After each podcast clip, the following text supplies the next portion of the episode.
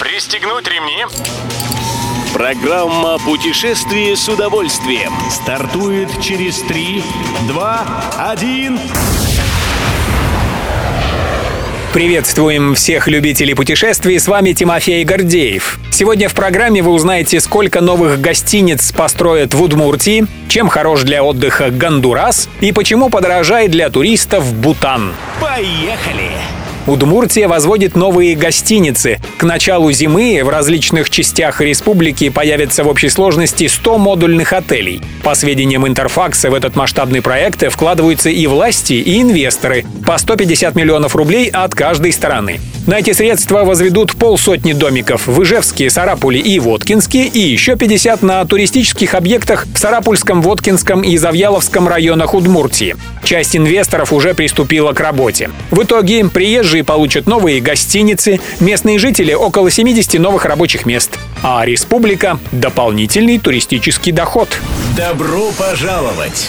Гондурас, на поверхностный взгляд, не самый очевидный вариант для отпуска. Но такое суждение в корне неверно. В этом можно убедиться даже тогда, когда вы во время круиза гостите здесь всего около 8 часов. А уж если нацелиться на гондурасские достопримечательности основательно, то выяснится, что «а чего же я раньше сюда не ездил?»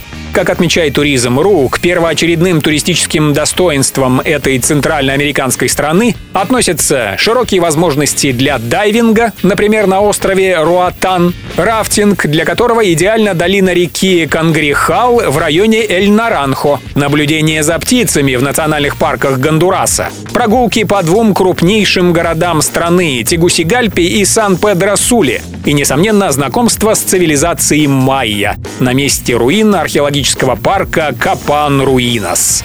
Финансы Бутан 23 сентября откроется для туристов без прохождения карантина. Также с этого дня Буддийское королевство меняет денежную схему приема иностранцев. До пандемии Бутан принимал гостей по системе «Все включено». За ежедневные фиксированные 250 долларов США турист получал все самое необходимое, в том числе проживание, доступ к достопримечательностям, транспорту и так далее. Из этой суммы 65 долларов шло непосредственно правительству страны. Теперь же доля правительства увеличивается до 200 долларов, и, соответственно, итоговая сумма вырастает примерно в два раза.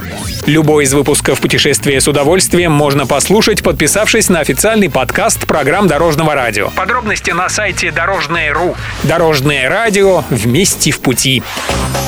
Программа «Путешествие с удовольствием». По будням в 14.30. Только на Дорожном радио.